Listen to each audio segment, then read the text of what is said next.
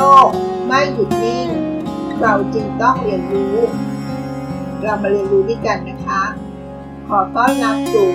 เซอร์วันพอดคาส์ค่ะ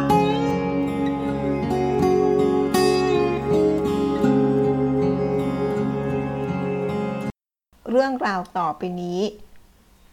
น่าจะเป็นเรื่องราวที่เราเคยพบเจอ และเมื่อเราพบเจอเรื่องราวเหล่านี้แล้ว เราจะแก้ปัญหานี้อย่างไร นั่นก็คือการรู้จักเบนฟอกหรือที่เราเรียกว่า ภาวะสมองร้า เป็นภาวะที่สมองไม่สดใส เพราะเร่งรีบทำงานมากเกินไป คิดว่าหลายคนน่าจะเคยเจอเหตุการณ์แบบนี้ใช่ไหมคะ เคยสังเกตตัวเองกันไหมว่าทำไมตั้งแต่เข้าสู่วัยทำงาน เราถึงมีอาการแปลก ๆ เกิดขึ้นมากมาย ตัวอย่างเช่น ขี้หลงขี้ลืม นอนไม่ค่อยหลับ บางทีก็กินข้าวไม่ค่อยจะลง ปวดหัวเรื้อรัง ขาดความคิดสร้างสรรค์ หรือความสดใสที่เราเคยมี มันหายไปไหน มันไม่เหมือนเมื่อก่อนเลย หากใครที่มีอาการเหล่านี้เกิดขึ้นบ่อยๆ เรากำลังมีภาวะที่เรียกว่า brain fog หรือภาวะสมองล้านะคะ เราจะมาเรียนรู้คำนี้กันนะคะ brain fog คืออะไร แล้วเราจะดูแลตัวเอง ไม่ให้เกิดภาวะของ brain fog นี้ได้อย่างไรบ้าง โดยสรุปนะคะ ข้อมูลจากโรงพยาบาลกรุงเทพ เขาก็ระบุว่าเบนฟล็อกคือภาวะที่เราอาจจะเครียดโดยที่เราไม่รู้ตัวนะคะ ซึ่งเกิดจากการที่สมองของเราผ่านการทำงานมาอย่างหนัก เป็นระยะเวลายาวนานค่ะ เช่น พยายามเร่งรีบทำงานให้เสร็จไวๆ การนั่งอยู่หน้าจอคอมพิวเตอร์เป็นระยะเวลายาวนาน การตอบสนองต่อทุกงานทันที เช่น ระหว่างที่กำลังทำงานอยู่ ก็มีการแจ้งเตือนอีเมลขึ้นมา ก็รีบกดเปิด แล้วก็ตอบข้อความนั้นทันทีค่ะ เคยเจอเหตุการณ์นี้แล้วใช่ไหมคะ หากเราทำพฤติกรรมเหล่านี้บ่อยๆ แล้วก็ ระบบประสาทของเราก็จะเสียสมดุลนะคะ เพราะมีการไปรบกวนการหลั่งสารสื่อประสาทในสมองค่ะ ส่งผลให้สมองของเราแย่ลงเรื่อยๆนะคะ ซึ่งทางการแพทย์ก็จะเปรียบเทียบอาการนี้ เหมือนกับการมีหมอกหรือฟอกลงในสมองของเรานะคะทำให้สมองของเราไม่สดใส แล้วก็คิดอะไรไม่ออก เพราะมีหมอกนี่เองใช่ไหมคะ อีกทั้งภาวะเบนฟล็อกยังกลายเป็นต้นเหตุของโรคอื่นๆ ได้อีกด้วยนะคะ เช่น โรคอ้วน โรคกระเพาะ ประจำเดือนมาไม่ปกติ ภาวะซึมเศร้า โรคสมาธิสั้น ดังนั้นหากวันนี้เรายังมีสุขภาพที่ดีอยู่ ยังไม่ได้เข้าสู่ภาวะของเบนฟล็อกแล้วเราจะดูแลตัวเองไม่ให้เกิดภาวะเบนฟล็อกได้อย่างไร เขาก็มี 3 ข้อด้วยกันในการแนะนำนะคะสำหรับการป้องกันหรือการหลีกเลี่ยง ภาวะเบนฟล็อกค่ะ ข้อที่1นนะคะ พยายามหลีกเลี่ยงการทำงานหลาย ๆ อย่างพร้อมกันนะคะ ข้อ 2 พยายามลดการรับทุกงานมาทำในทันทีค่ะ และข้อสุดท้ายนะคะ ข้อที่ 3 ข้อนี้เราพูดบ่อยมากเลยนะคะ ออกกำลังกาย พักผ่อนให้เพียงพอ และกินอาหารที่มีประโยชน์นะคะ ข้อที่ 1 ค่ะ พยายามหลีกเลี่ยงการทำงานหลาย ๆ อย่างพร้อมกัน การเร่งรีบทำงานทุกๆงานพร้อมกัน หรือมือหนึ่งกินข้าว อีกมือหนึ่งพิมพ์งาน ก็ถือเป็นเรื่องที่ไม่ควรทำอย่างยิ่งนะคะ เพราะทำให้สมาธิของเราถูกแยกส่วนค่ะ ส่งผลให้สมองของเราต้องทำงานหนักขึ้นนะคะ ดังนั้นเราควรทำอะไรหรือทำงานให้เสร็จทีละอย่าง เสร็จทีละชิ้น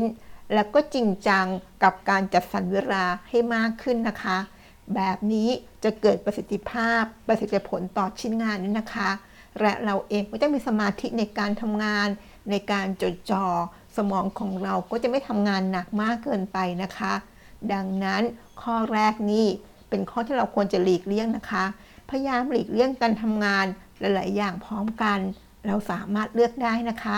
ทำงานทีละอย่าง โดยจัดสรรเวลาที่เรามีอยู่น้อยนิด หรือเวลาที่มีจำกัดนี้ โดยดู priority ของงาน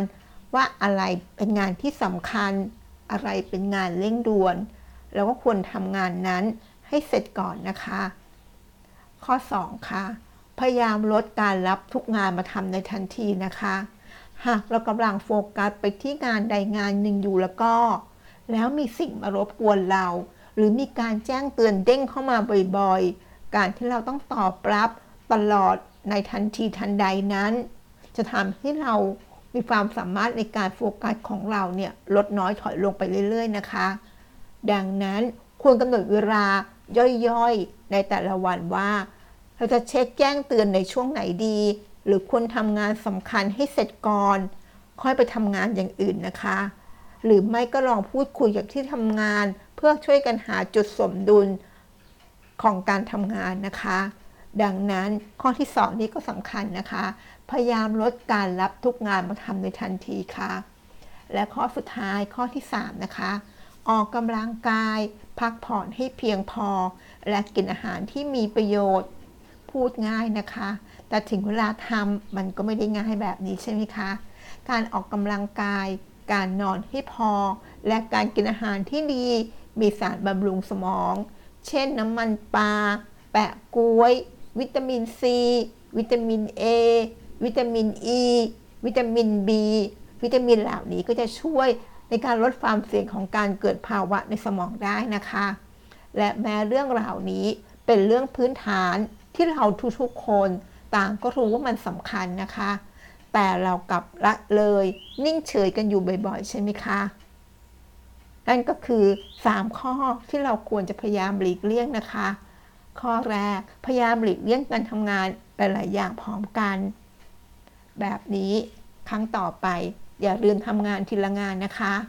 ข้อ 2 พยายามลดการรับงานมาทำในทันทีค่ะ และควรจะโฟกัสกับงานให้เกิดสมาธิ และพยายามลบสิ่งที่มันรบกวน หรือสิ่งที่เราแจ้งเตือนเราบ่อยๆให้ออกไปด้วยนะคะทำให้เรามีโฟกัสในงานและมีสมาธิมากขึ้นค่ะ